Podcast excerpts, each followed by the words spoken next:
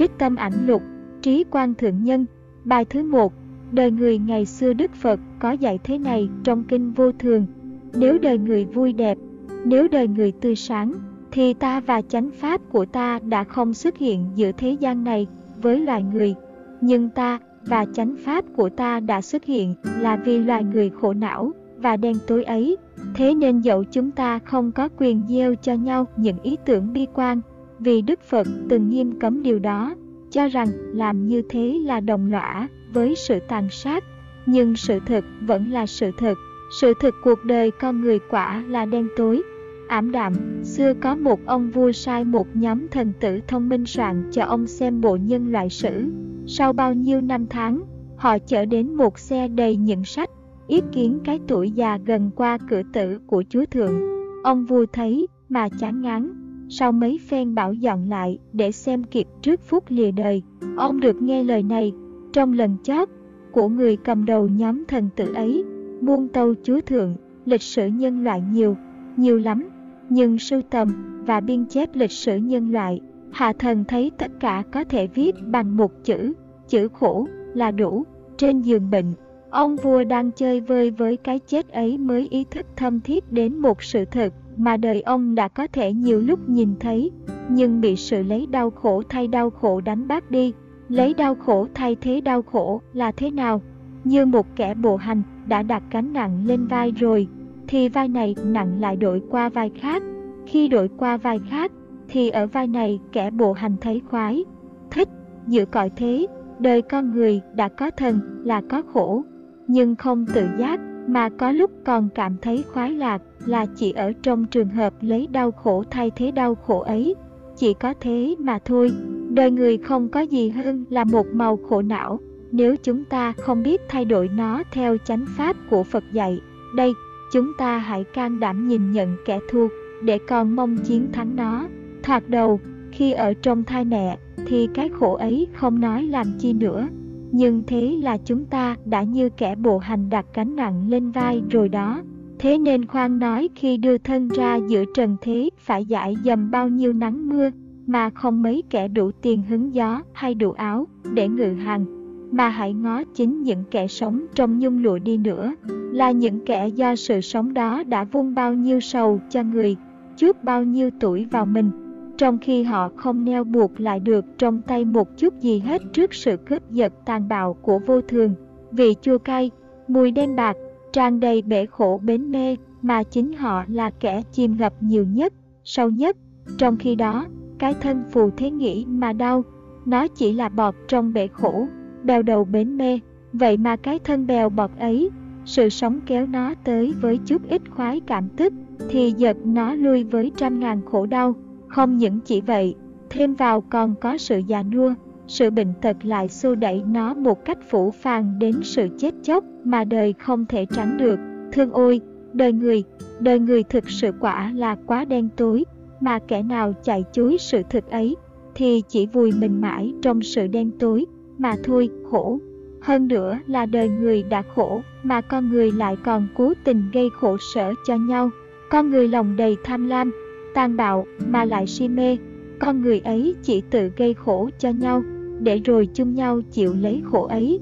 Thế nên sự sống mới bị giết chết một cách phủ phàng, sự yên ổn, nếu có, cũng bị công nhiên xâm phạm tàn nhẫn. Thân là thân của ta, đầu là đầu của ta, thế mà đời người chúng ta mấy ai giữ nổi và trọn quyền. Kẻ hoành hành là con người, kẻ chịu đựng cũng là con người. Vậy mà chiến thắng thì con người bị đầy ải, chiến bại thì con người nô lệ. Trong khi đó nào ai trao quyền cho ai, nhưng ai cũng bị sát phạt. Cuộc đời, con người hầu như không còn chỗ nào đứng vững được nữa. Thế nhưng vẫn chưa hết, vì ngay ở địa hạt tin tưởng, đời người cũng chẳng còn biết tin tưởng vào đâu ngoài chánh pháp. Này đây là chủ nghĩa duy thần, này đây là chủ nghĩa duy vật, này đây là khoa học, này đây là tôn giáo. Giữa chợ đời thứ nào cũng phong gói với những nhãn hiệu đẹp đẽ, chói lòa, do những bộ óc và bàn tay tham sân si. Nhưng nó đẹp là vì do tham sân si, mà nó đầy là vì chứa tham sân si. Không chỉ mới, mà chẳng có chi lạ, tham sân si hiện hình ra ở đời người. Nhưng ở mọi lý thuyết, mọi chủ nghĩa mới thật là hình bóng trung thực của nó. Nên ở địa hạt này đời người mới thật hết chỗ để tin tưởng, ngây thơ nghe theo tiếng gọi của tham sân si lòng mình mà đi theo lý thuyết của tham sân si lòng người, thì kết quả chỉ tăng thêm tham sân si, chỉ chịu đựng khổ não của tham sân si ấy mà thôi. Trong không gian nhìn qua Đông Tây cũng như nhìn về Nam Bắc, trong thời gian nhìn vào trước sau cũng không khác nhìn ở hiện tại. Đời người chỉ là sự bại hoại, hư rã. Nhưng phước cho con người là thế gian này có bóng tối thì cũng có ánh sáng, đêm tối bao nhiêu thì ngày sáng bấy nhiêu. Nên trong cõi đời ám còn có mặt trời chánh pháp. Chánh pháp sẽ soi sáng đời người, mà công việc trước hết là làm cho con người thấy rõ sự đen tối của cuộc đời để nhận ra phương hướng phải đi. Bởi vậy, con người đã có năng lực gây ra đau khổ toàn diện đời mình thì toàn diện đời mình cũng sẽ thay đổi được do chính năng lực ấy. Nên đời chúng ta đã biết là khổ và khổ vì nguyên nhân nào, thì bước thứ hai trong phương hướng mình phải đi là mạnh mẽ quay về chánh pháp, chuyển đời sống vô giá trị thành đời sống có giá trị. Đời sống có nghĩa mà ta sẽ thấy có giá trị. Đời sống có nghĩa mà ta sẽ thấy sau đây, đấy là đời sống tràn đầy ánh sáng. Chúng ta hãy nỗ lực chống trôi cuộc đời khổ não để vươn mình ra ánh sáng ấy. Bài thứ hai, đời sống INGHIA. Ngày xưa vua A Dục, một ông vua sống đúng chánh pháp, và vì chánh pháp, mỗi khi ra đường gặp các vị tăng già thì bất cứ trường hợp nào, ông cũng cúi đầu làm lễ sát đất. Cử động đó làm cho một số thần tử ông bất bình. Nhưng ông bảo, đầu tôi hay đầu các ông? Nếu các đem bán với các thứ đầu khác ngoài chợ, thì người mua sẽ lựa đầu ấy hay đầu súc vật? Họ trả lời rằng người mua chỉ chọn đầu súc vật mà thôi. Ông bảo, vậy thì cái đầu của con người có giá trị hơn. Đầu súc vật đâu? Muốn nó có giá trị thì ta phải dùng nó mà suy nghĩ lẽ phải và làm lễ người có đức tốt. Nếu để nó phục tùng tánh kiêu ngạo, chứa đựng những ý nghĩ đen tối, thì thế là ta đã biến một vật có giá trị thành vật vô giá trị. Mà người có trí là người phải biến vật vô giá trị thành vật có giá trị. Đầu con người như thế thì đời con người cũng y như vậy. Nó quả là vô giá trị nếu loài người chúng ta để nó xuôi theo tội ác. Nhưng nếu quay nó về chánh pháp thì thế là chúng ta chuyển đời sống vô giá trị thành đời sống đầy ý nghĩa. Đức Phật có dạy, đời người là một, nhưng cách sống có hai khuynh hướng. Có người từ đen tối bước ra ánh sáng, lời ấy chứng minh cách sống trên đây. Cho nên đời người quả thật không phải có giá trị hay vô giá trị, nhưng đời người là đời sống, nghĩa là có khả năng. Mà khả năng ấy phi có giá trị thì vô giá trị, phi đen tối thì tươi sáng, nghĩa là phi về thoái hóa thì hướng về tiến bộ. Sự tu hành chỉ ở một chữ chuyển biến mà thôi. Quay đời sống mình lại, hướng về chánh pháp, sống theo chánh pháp. Đời sống như vậy là đời sống ý nghĩa. Đời sống ý nghĩa ấy ít nhất phải có tín ngưỡng minh chánh, hành động hiệu lực trong mục đích hợp lý. Trước hết, chúng ta hãy tìm một mục đích hợp lý, thực tế và lý luận khắp nơi, chứng minh cho ta thấy đời sống của chúng ta cũng là cả một xã hội. Nó thu góp lại và nó phải phân phát ra. Đời sống của ta đã thừa hưởng của mọi người thì cũng phải chung sức với mọi người. Bởi vậy, trong không gian, giá trị đời sống là vô cùng. Với giá trị đó, đời sống phải có mục đích xa và rộng, ít nhất cũng phải rộng hơn bản ngã và xa hơn tự lợi. Phải tôn trọng và chung sức vào chân hạnh phúc chung. Một chân hạnh phúc vĩnh cửu xây trên những điều kiện vĩnh cửu. Đó là mục đích phải có, cần có, đáng có và nên có của đời sống ý nghĩa. Đặt cho mình mục đích phải lẽ như vậy rồi, muốn đời sống thực sự có ý nghĩa thì lại phải ngược dòng tự lợi, ngược tánh vị ngã, cương nghị bằng những hành động hiệu lực. Hành động hiệu lực của đời sống ý nghĩa không phải là sự chiếm đoạt của tham lam, sự chống đối của sân hận, sự manh động của cuồng si, mà phải biến thành những từ ngữ thi ân, dũng liệt. Hành động hiệu lực ấy phải hoạt dung rộng rãi ra bằng những hành vi tự tha lưỡng lợi. Bởi vậy, chiến thắng lấy mình, tự giác lấy mình và giúp người khác trong những hành động hợp lý đó mới là hành động có hiệu lực trong đời sống ý nghĩa. Tóm tắt, khi chúng ta xác nan rằng đời sống ý nghĩa là đời sống phải có mục đích vì chân hạnh phúc chung, và xác nhận rằng vì chân hạnh phúc chung điều kiện trước hết là phải tự chiến thắng, tự cải tạo lấy mình, như thế đó là cả một đời sống đã quay về ánh sáng chánh pháp. Nhưng muốn đời sống được như vậy, chúng ta phải có một tín ngưỡng minh chánh, một đức tin do sự xác nhận sáng suốt, rõ ràng, đúng lý, rằng chánh pháp là sự thật và là phương pháp để diệt khổ, rằng Phật Đà là người đã thực hiện chánh pháp, rằng Tăng già là những kẻ đang tự mình và hướng dẫn kẻ khác thực hành chánh pháp. Chỉ tín ngưỡng chánh pháp, chỉ tín ngưỡng những người đã và đang thực hành chánh pháp, đó là tín ngưỡng minh chánh phải có để làm nền tảng cho một đời sống ý nghĩa. Hơn ai tất cả, những người muốn đời sống của mình có ý nghĩa thì điều kiện căn bản là phải tự tính năng lực hướng thiện của mình. Vũ trụ được thành và được giữ cũng trong năng lực của con người. Con người khổ là do năng lực của con người. Con người sướng cũng do năng lực của con người. Chính năng lực của con người tự quyết định số mạng của mình. Năng lực của con người đã đủ sức gây ta tàn ác, kéo con người lăn xuống một cách thảm khốc vào hầm hố địa ngục, thì cũng chính năng lực ấy sẽ đủ sức hướng về điều thiện, đưa con người bước lên một cách hiệu quả vào cảnh giới an lạc. Mà khi chúng ta tự biết, tự nhận, tự tin năng lực hướng thiện của mình như vậy là một đời sống ý nghĩa, đời sống có tín ngưỡng minh chánh, có hành động hiệu lực, có mục đích hợp lý. Đời sống như vậy không những chúng ta đã có mà có thể sống theo được. Bây giờ, nếu chúng ta đem đời sống ý nghĩa ấy ngó lại đời sống hiện tại của chúng ta xem ra sao, thì rõ rệt là một đời sống thiếu mục đích, thiếu tin tưởng, thiếu cả những hành động hiệu lực đối với chân hạnh phúc chung. Đời sống như thế quả thực là đời sống vô giá trị. Đời sống như thế sẽ đi đến đâu, chúng ta không khó khăn lắm cũng có thể tưởng thấy được.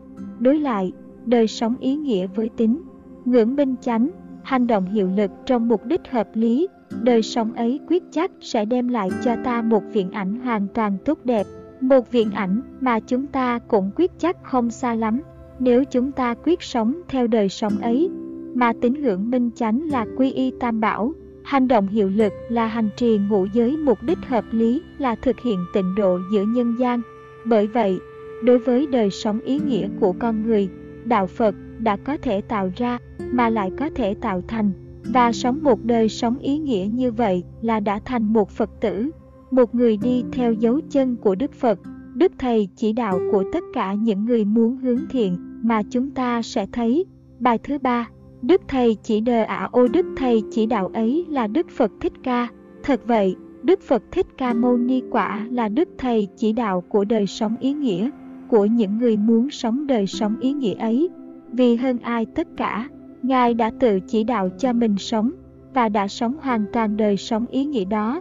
Đức Phật Thích Ca, thiếu thời là một hoàng tử tại Đức, uy quyền nhiều, hạnh phúc đủ. Nhưng vị hoàng tử ấy rủ sạch, ra đi xuất gia, vì chí nguyện sống cho người. Vì người, chí nguyện ấy là hạt giống đã gieo từ nhiều kiếp của đời sống ý nghĩa. Ngày nay, những người ham thích và quyết chí sống đời sống ý nghĩa ấy vẫn còn luôn luôn tưởng thấy một thanh niên tuổi 29 mang trong mình bao nhiêu cao sang của ngai vàng, bao nhiêu lẫm liệt của quyền hành, và bao nhiêu tha thiết của tình yêu, bao nhiêu sung túc của cuộc sống. Vậy mà thanh niên ấy đã bỏ lại tất cả cho hoàn thành ca tỳ la vệ trong một đêm tối. Và từ đêm tối ấy, với vó ngựa mạnh mẽ, thanh niên vượt qua thành trì rực rỡ mà trụy lạc, phi vào rừng núi gai góc nhưng cao cả. Hình ảnh này đã hoạt diễn và còn hoạt diễn mãi trong tâm trí của những người tha thiết sống đời sống ý nghĩa, rồi mặc như gắn vào mình chiếc ca sa muôn đời của tam thế chư Phật. Thanh niên ấy đi tìm thầy học hỏi những cái mà chí hướng vì người của mình đòi hỏi, hết học lại tu, hết tu với người lại tự tu tập một mình. Trong sự tu tập, vừa suy nghiệm lại vừa thực nghiệm, cho đến khi tuệ giác tối thượng đến với thanh niên dưới gốc cây Bồ Đề, thì bấy giờ hết thảy nguyện vọng của đời sống ý nghĩa đã thực hiện đầy đủ. Thanh niên ấy, hôn tự của chí nguyện cao cả ấy đã thành một Đức Phật, Đức Thầy chỉ đạo của tất cả, Đức Phật sau khi đã giác ngộ về đời sống ý nghĩa rồi, tận tụy đem những điều mình đã giác ngộ, đã thực hành về đời sống ấy, suốt đời chỉ đạo lại cho người. Đời sống ý nghĩa mà Ngài chỉ đạo có vô số hiệu quả thực tế. Đời sống ấy đã và sẽ làm cho hàng triệu người lúc ấy, bây giờ và mãi mãi về sau này chuyển đời sống đen tối, vô giá trị của họ thành đời sống ý nghĩa. Đặc biệt là đời sống ấy không những làm cho loài người sống có ý nghĩa, mà còn lan tràn ánh sáng đến cả đời sống của loài vật. Trong kinh điển còn chép rõ những thực trạng đó khi Phật còn tại thế. Điều cần thiết của đời sống ý nghĩa là tự tin và tự gắn năng lực hướng thể in của chính mình. Cho nên một đời tận tụy chỉ đạo đời sống ý nghĩa cho người bằng mọi cách, vừa chỉ đạo bằng sự giáo huấn, vừa chỉ đạo bằng cách đích thân làm gương. Cho đến khi sức khỏe tàn tạ với tuổi 80, Đức Phật tóm thân tất cả đường lối chỉ đạo của mình trong lời di giáo cuối cùng này. Hãy lấy mình làm căn cứ và làm đuốc sáng. Hãy lấy chánh pháp làm căn cứ và làm đuốc sáng.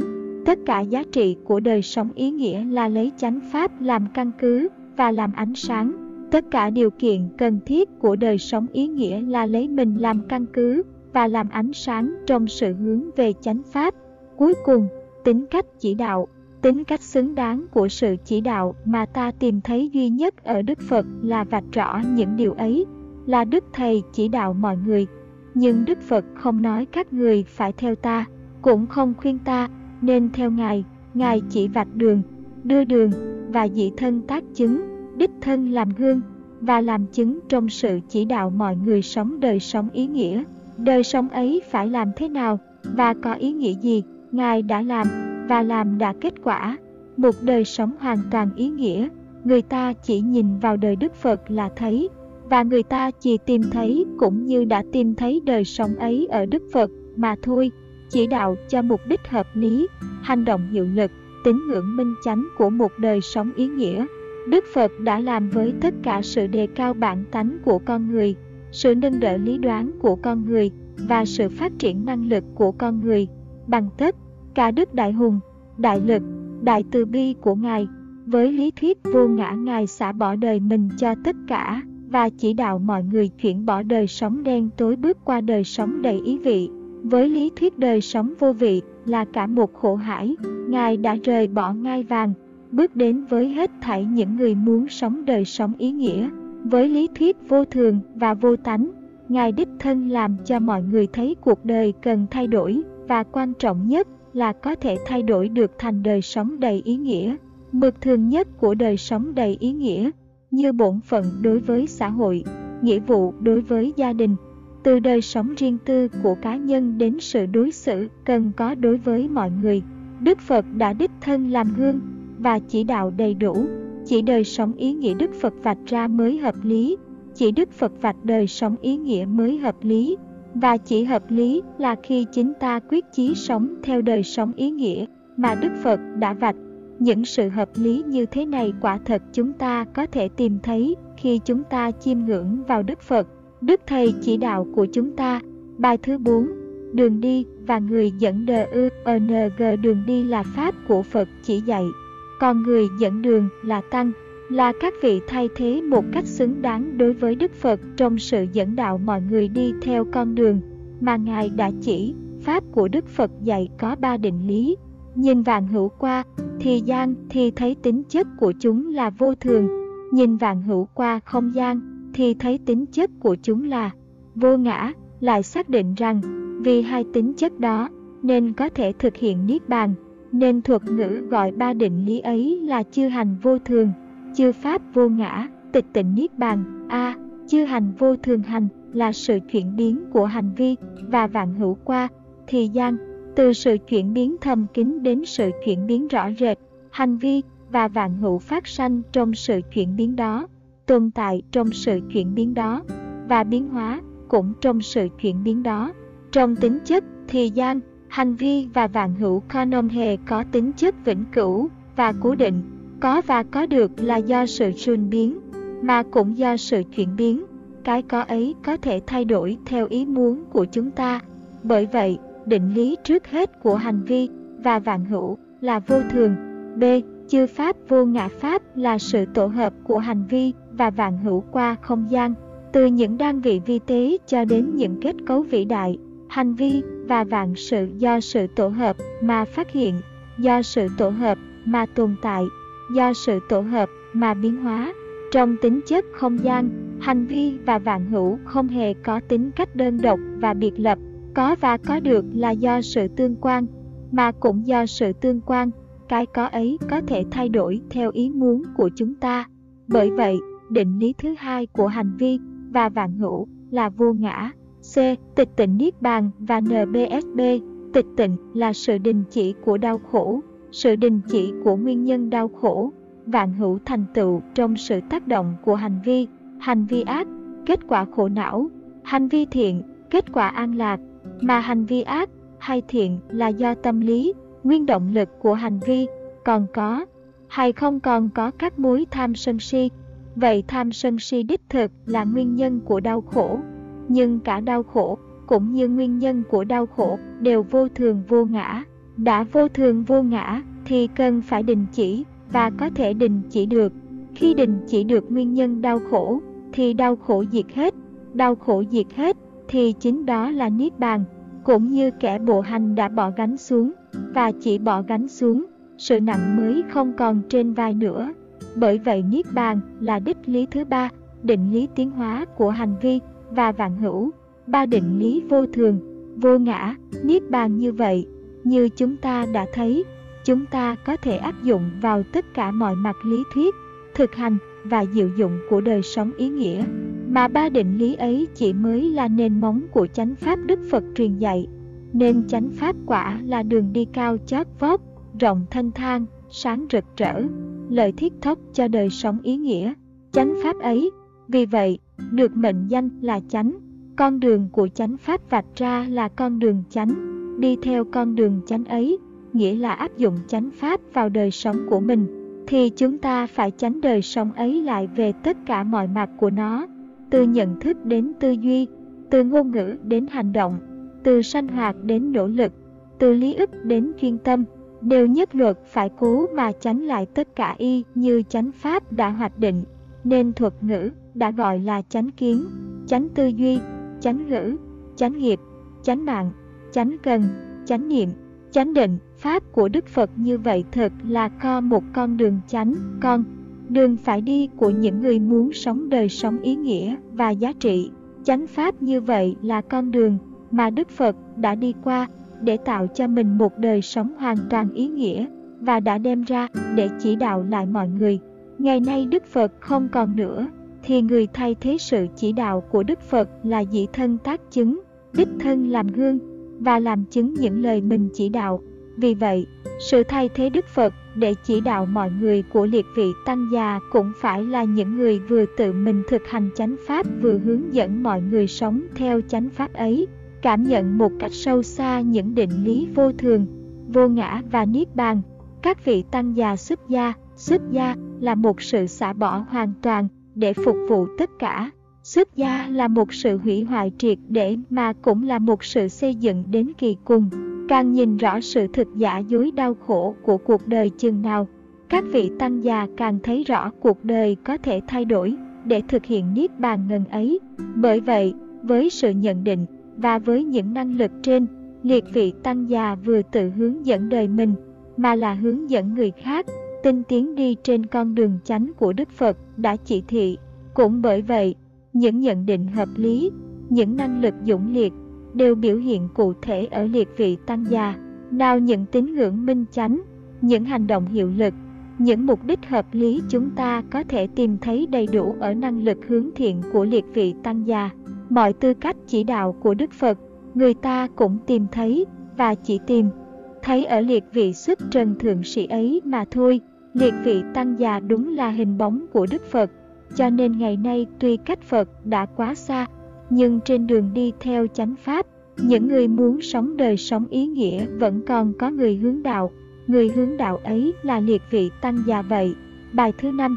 Sự thực hành tối thiểu của một Phật tê ử khi đã nhận rõ bao nhiêu hắc ám của cuộc đời, khi đã chuyển đời sống vô giá trị thành đời sống có giá trị bằng cách ham thích, và quyết chí sống theo đời sống ý nghĩa. Khi đã biết Đức Phật là Đức Thầy chỉ đạo cho mình trong đời sống ý nghĩa ấy, khi đã xác nhận chánh Pháp là con đường chánh phải đi và người xuất gia là kẻ dẫn đường đầy từ bi và trí tuệ, thì khi ấy ta đã thành một Phật tử.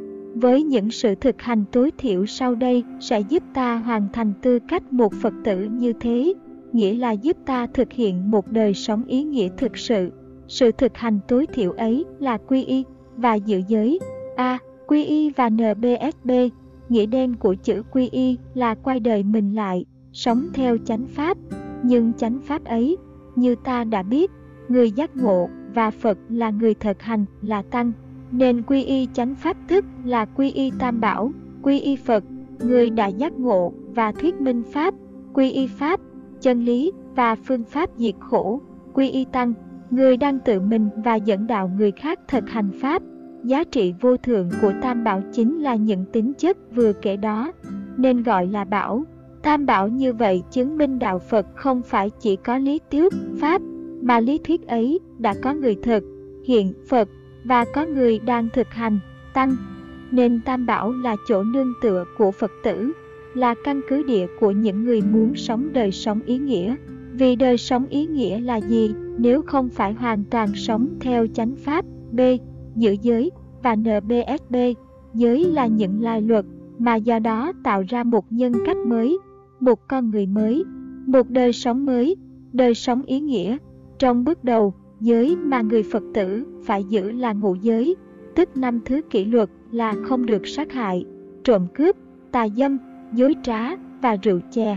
Nói rộng ra theo ảnh hưởng thực tế của chúng, thì không sát hại là đình chỉ mọi sự tàn bạo, không trộm cướp là cấm chỉ mọi hình thức bóc lột, không tà dâm là trừ khử mọi cách làm hủ hóa con người, không dối trá là hủy bỏ mọi thủ đoạn gian hùng, không rượu chè là cấm đoán mọi sự làm mất thăng bằng cơ thể và tâm trí.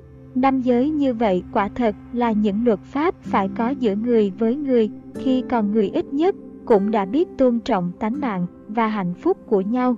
Huống chi khi con người muốn quay đời mình về chánh Pháp, sống đời sống đầy ý nghĩa, hai sự thực hành tối thiểu trên đây, người muốn có một tư cách xứng đáng đã phải có, cần có, chứ không những là một Phật tử. Một Phật tử thì tuyệt đối không thể thiếu được, không có lý gì một Phật tử mà không quy y nghĩa là không muốn quay đời mình về sống theo chánh Pháp và không giữ giới, nghĩa là không nỗ lực khắc phục bản ngã, mà lại phóng túng như con ngựa không yên cương trong những hành vi tàn bạo, chiếm đoạt, gian dâm, dối trá và cuồng say. Con người mà đến thế ấy thì nói như Đức Phật đã dạy, con người ấy không còn gì là tâm quý, mà đã không còn tâm kiêu, để mà tự thẹn, tự giác, tự tiến bộ thì con người ấy không khác gì cầm thú cả. Con người như thế là nguyên động lực của mọi điên đảo, mọi ly loạn, mọi cuộc chinh chiến. Gia đình cũng như xã hội của con người ấy chỉ có thể có một màu sắc thoái hóa đầu diệt vong, người Phật tử.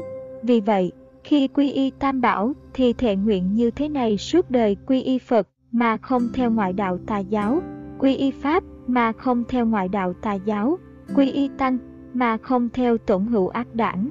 Khi giữ gìn ngũ giới thì cũng thệ nguyện tương tự như thế, rằng thà bỏ tánh mạng, chứ suốt đời không sát hại, không trộm cướp, không tà dâm, không nói dối và không uống rượu. Lời thề mà như thế tức là tuyệt đối nguyện sống theo đời sống có ý nghĩa. Cho nên người Phật tử không hề nghĩ rằng hạnh phúc biểu hiện qua sự sống yên ổn và vô phúc chính là sự bất an.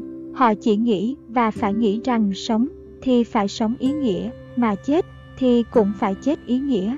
Nói cách khác, giá trị của sự sống chết là ở chỗ vì những tín ngưỡng minh chánh, quy y Tam Bảo và vì những hành động hợp lý, thọ trì ngũ giới mà họ nguyện sống theo.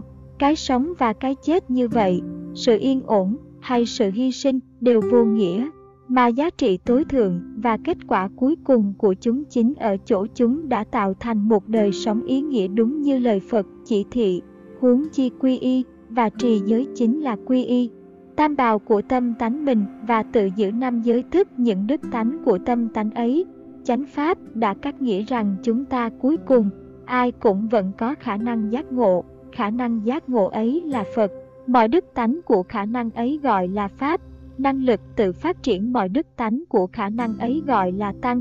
Phật Pháp Tăng chỉ là biểu hiện của tự tánh Tam Bảo như thế đó, mà người quy y là nhờ Phật Pháp Tăng để vạch lộ Tam Bảo của tự tánh mình.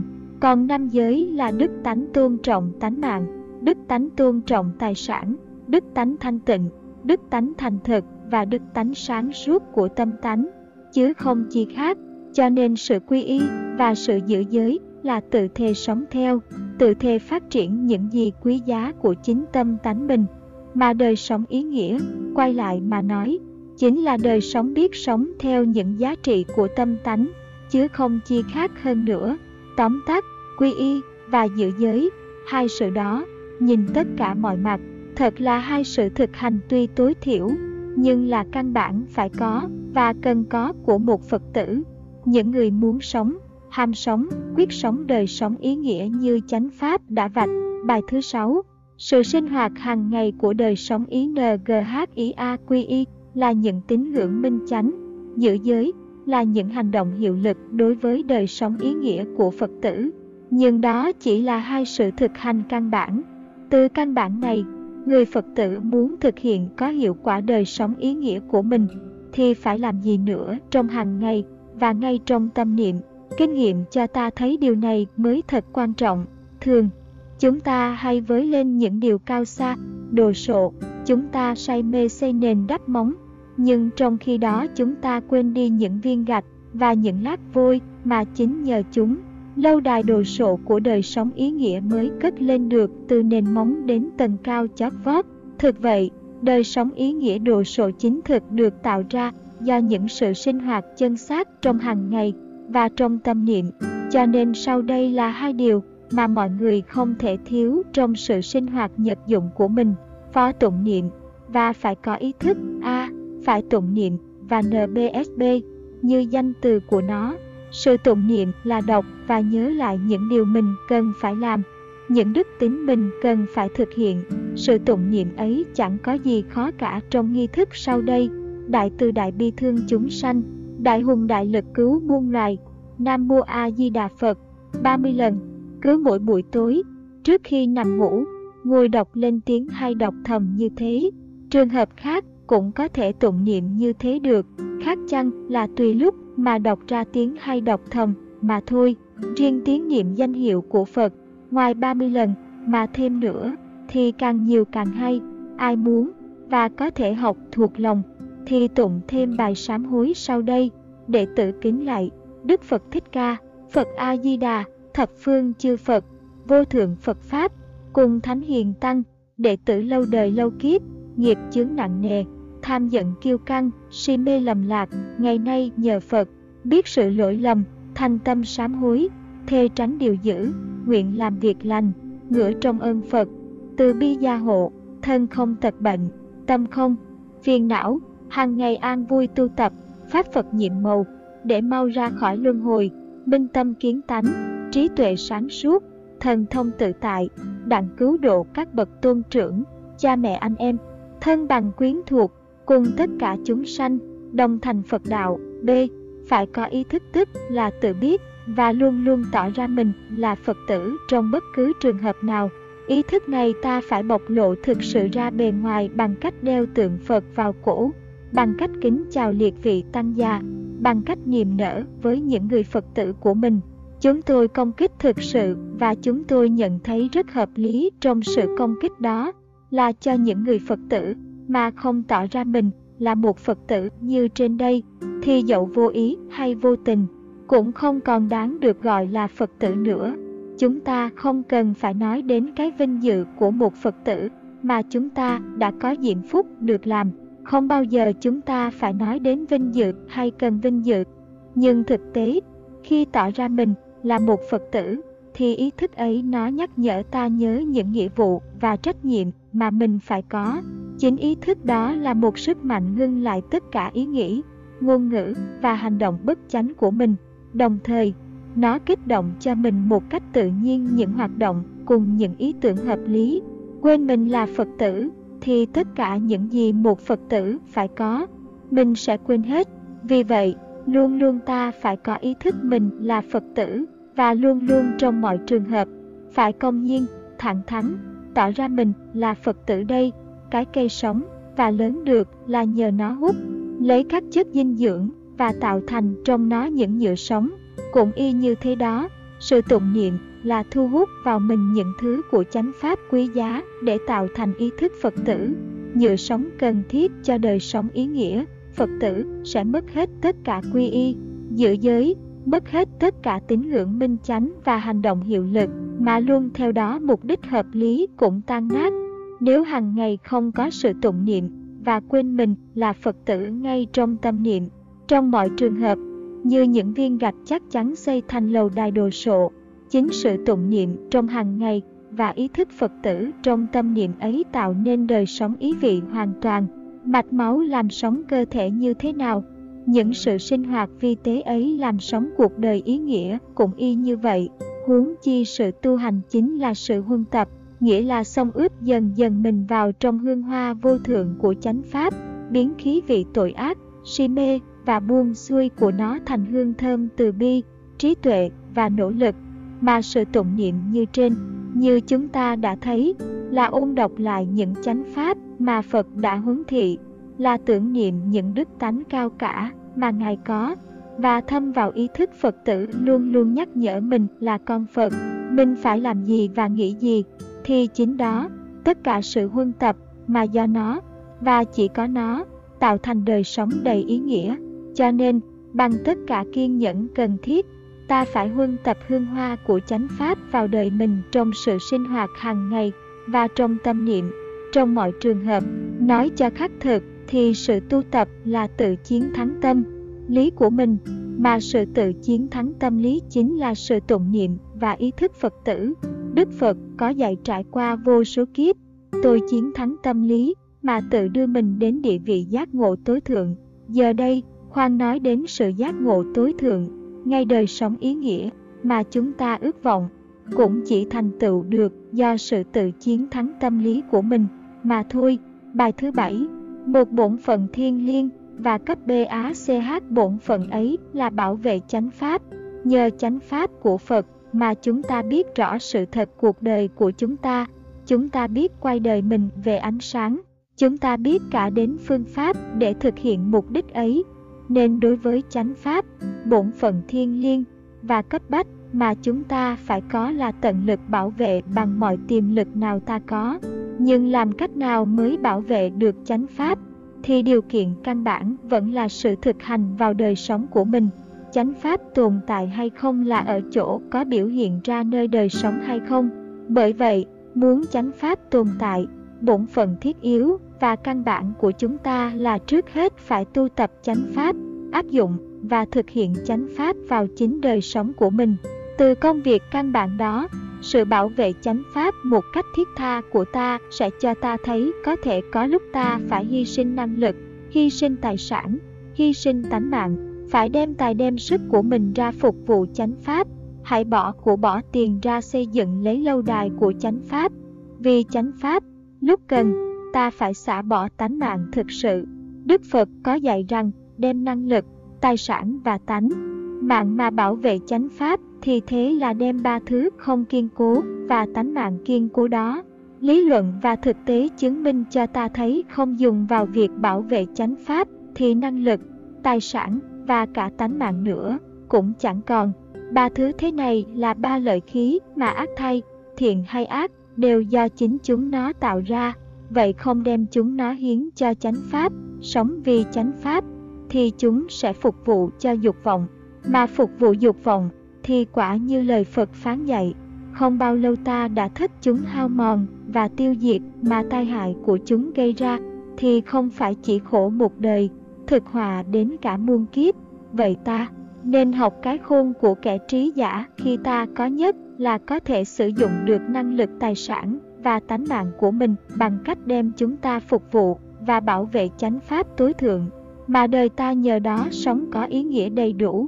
Trong kinh điển còn ghi chép rất rõ những cố gắng, những hành động xả bỏ tánh mạng vì chánh pháp của chính Đức Phật, có lúc vỏn vẹn chỉ vì bài kệ như sau đây: mà Đức Bổn Sư của chúng ta đã xả bỏ tất cả các hành vô thường, là pháp sanh diệt diệt hết, tịch diệt an lạc.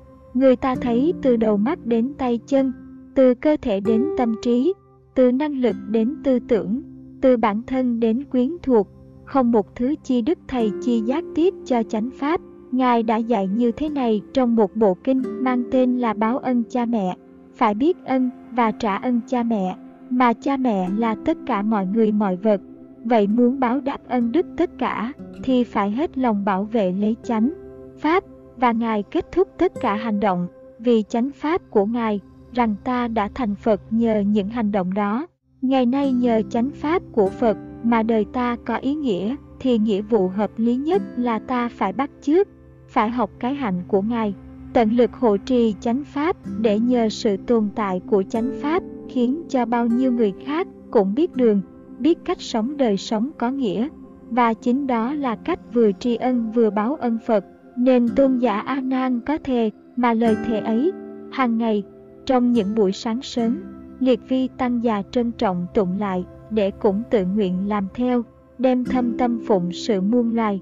Thế tức là báo đáp hồng ân Phật, bảo vệ chánh pháp tức là trả ân xã hội, và báo ân Phật Đà lại cũng chính đó là sự tu hành, là sự lợi tha. Hiện giờ có một số Phật tử khá đông không thấy trách nhiệm của mình đối với sự tồn vong của chánh pháp. Họ cũng chẳng xác nhận rõ ràng tính cách vô cùng cần thiết của chánh pháp trước thời đại. Họ không biết rõ ràng rằng thời đại này, thời đại mà con người tranh nhau tung ra tất cả tham sân si để xâm lược, đàn áp và tàn sát lẫn nhau. Thời đại ấy chỉ có chánh pháp chống lại tham sân si mới có hiệu lực đem lại hòa bình thực sự. Một thứ hòa bình được nhổ tận gốc rễ tất cả nguyên nhân làm tan rã nó. Nhưng sự thật là như thế. Sự thật thế giới loạn là loạn trong tham sân si của con người, và sự thật chỉ có chánh pháp chủ trương diệt tham sân si mới đem lại hòa bình cho con người. Cho nên bảo vệ chánh pháp chính thị là bảo vệ hòa bình mà nhân loại mong mỏi. Do tất cả lý do chính xác này, tất cả nhu cầu cấp bách này, nghĩa vụ bảo vệ chánh pháp bằng cách áp dụng vào đời sống, bằng cách đổ hết năng lực ra mà phụng sự. Nghĩa vụ ấy là nghĩa vụ thiêng liêng bậc nhất của đời người Phật tử đối với hòa bình. Do tính cách thiêng liêng của nghĩa vụ đó, người Phật tử tự thấy cái vinh quang cũng như cái tủi nhục của đời mình lệ thuộc hẳn vào cái vinh cái nhục của chánh pháp. Người Phật tử tự tạo cho mình cái ý thức vô cùng hợp lý, xem mình là của chánh pháp là của mình, và họ hành động theo ý thức đó. Bài thứ 8. Một viễn ảnh không ít phải là một viễn ảnh, nhưng một viễn ảnh không xa lắm. Khi ta đã có tất cả điều kiện cần thiết để tạo ra viễn ảnh ấy là đời sống ý nghĩa. Đời sống ấy là hình ảnh của tất cả hạnh phúc tinh khiết, chân thật mà loài người mong mỏi. Đời sống ấy đã không tạo ra bằng sự tranh đấu với nhau, thì kết quả cũng triệt hết mọi hình thức xâm phạm hạnh phúc của nhau. Đời sống ấy chỉ phản ảnh, chỉ hình thành những tự do, những bảo đảm mà loài người chúng ta tha thiết ham muốn một cách hợp lý. Đời sống ấy, viễn ảnh ấy không xa xôi gì, mà chúng ta quay đời mình về chánh pháp, sống một cách ý nghĩa. Cho nên cổ nhân Phật giáo có câu bể khổ tuy mênh mông, nhưng quay đầu lại thì chính đó là bờ bến. Các chủ nghĩa và các tôn giáo khác cũng có đề ra thế giới vị lai của họ. Bên cạnh cái mô hình xã hội mới có nước Chúa là thiên đường, trong nách cái tự do phóng túng có cái trật tự khó chịu. Nhưng những thế giới vị lai như vậy không xây dựng trên kinh tế thì phát sanh từ ảo vọng, không bản ngã thì pháp luật. Những thứ này có gì khác ngoài bản chất dục vọng đâu. Đã do dục vọng tạo ra thì cũng do dục vọng mà phá sản.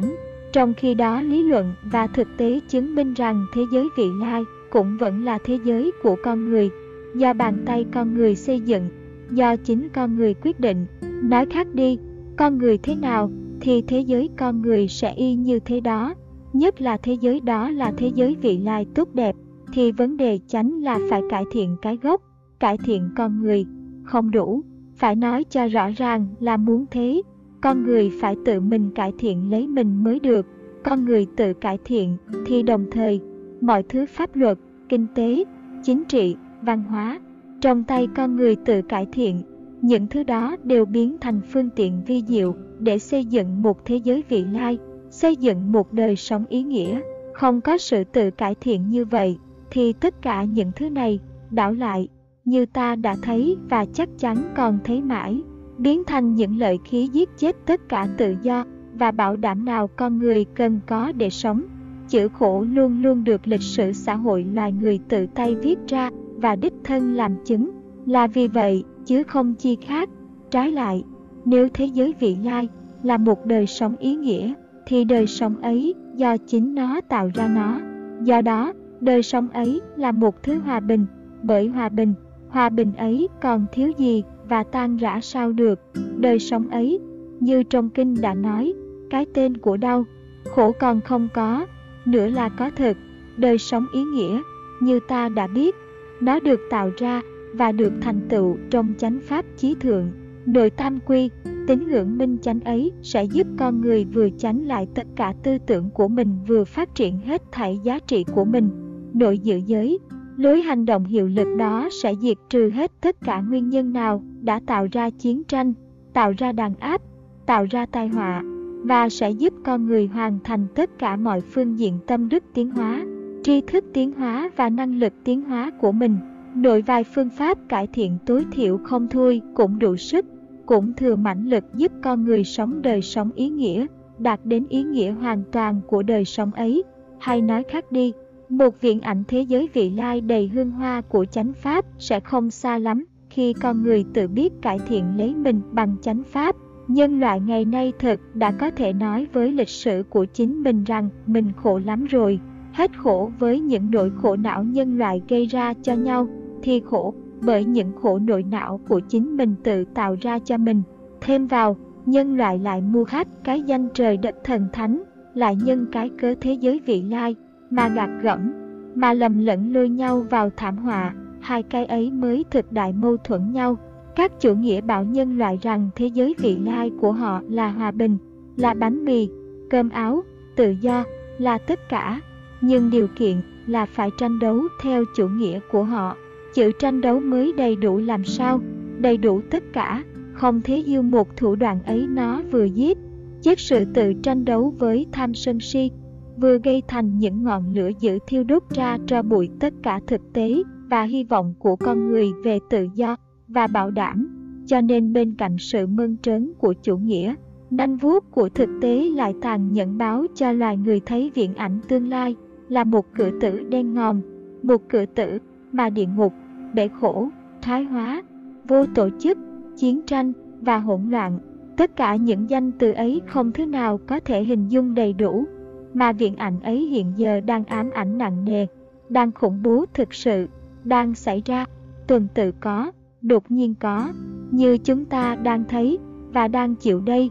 Trong khi viễn ảnh vị lai ám ảnh và khủng bố loài người như vậy, thì đời sống ý nghĩa, đời sống hướng về chánh pháp, đời sống ấy đối với loài người quả thực đúng như lời của Phật đã dạy. Chánh pháp xuất hiện là vì loài người khổ não, đen tối. Bởi vậy, đời sống ý nghĩa quả là một thế giới vị lai đầy ánh sáng, và là một viễn ảnh không xa khi ta quyết chí hồi đầu sống đời sống ý nghĩa ấy theo chánh pháp của Phật chỉ thị. Đời sống ý nghĩa, một viễn ảnh huy hoàng, một vị lai tinh tú sẽ đến và đến vĩnh viễn với chúng ta do chính bàn tay chúng ta tự cải thiện lấy con người của mình. 22 BL 2498